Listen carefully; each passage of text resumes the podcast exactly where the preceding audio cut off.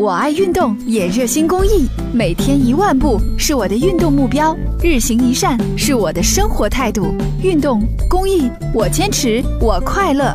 公益题材，乐善人生。早上有很多人都会选择到游园广场去晨练。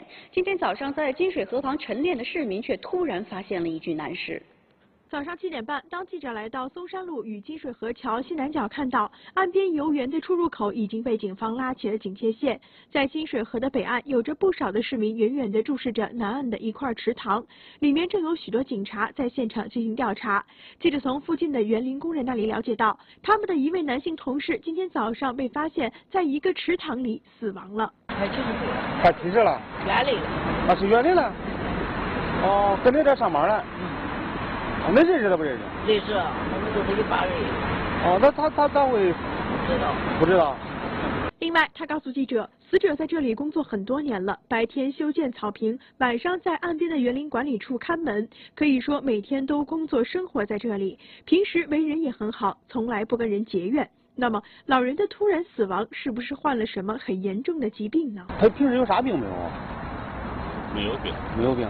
上午，记者也来到了老人出事的池塘旁，看到死者仅仅穿着一件短裤，已经沉到了池塘底部。民警已经开始组织人员进行打捞，并对现场进行刑事勘查。在现场，记者也发现不少的石板上都有着血迹，这是否跟死者有关呢？据他这个报案人说，是这个园林工人应该是他的同行。早上六点多，死在这个水里以后，他发现身有刀伤，一是拨打幺零报警。嗯。现在从咱菜场，你看现在从咱路你看我们看到好像已经有血迹，一直往前走，沿着金水河。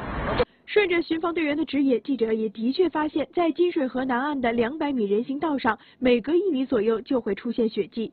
既然死者身上有刀伤，又只穿着一条短裤，怎么会走这么远，最后又倒在了池塘里呢？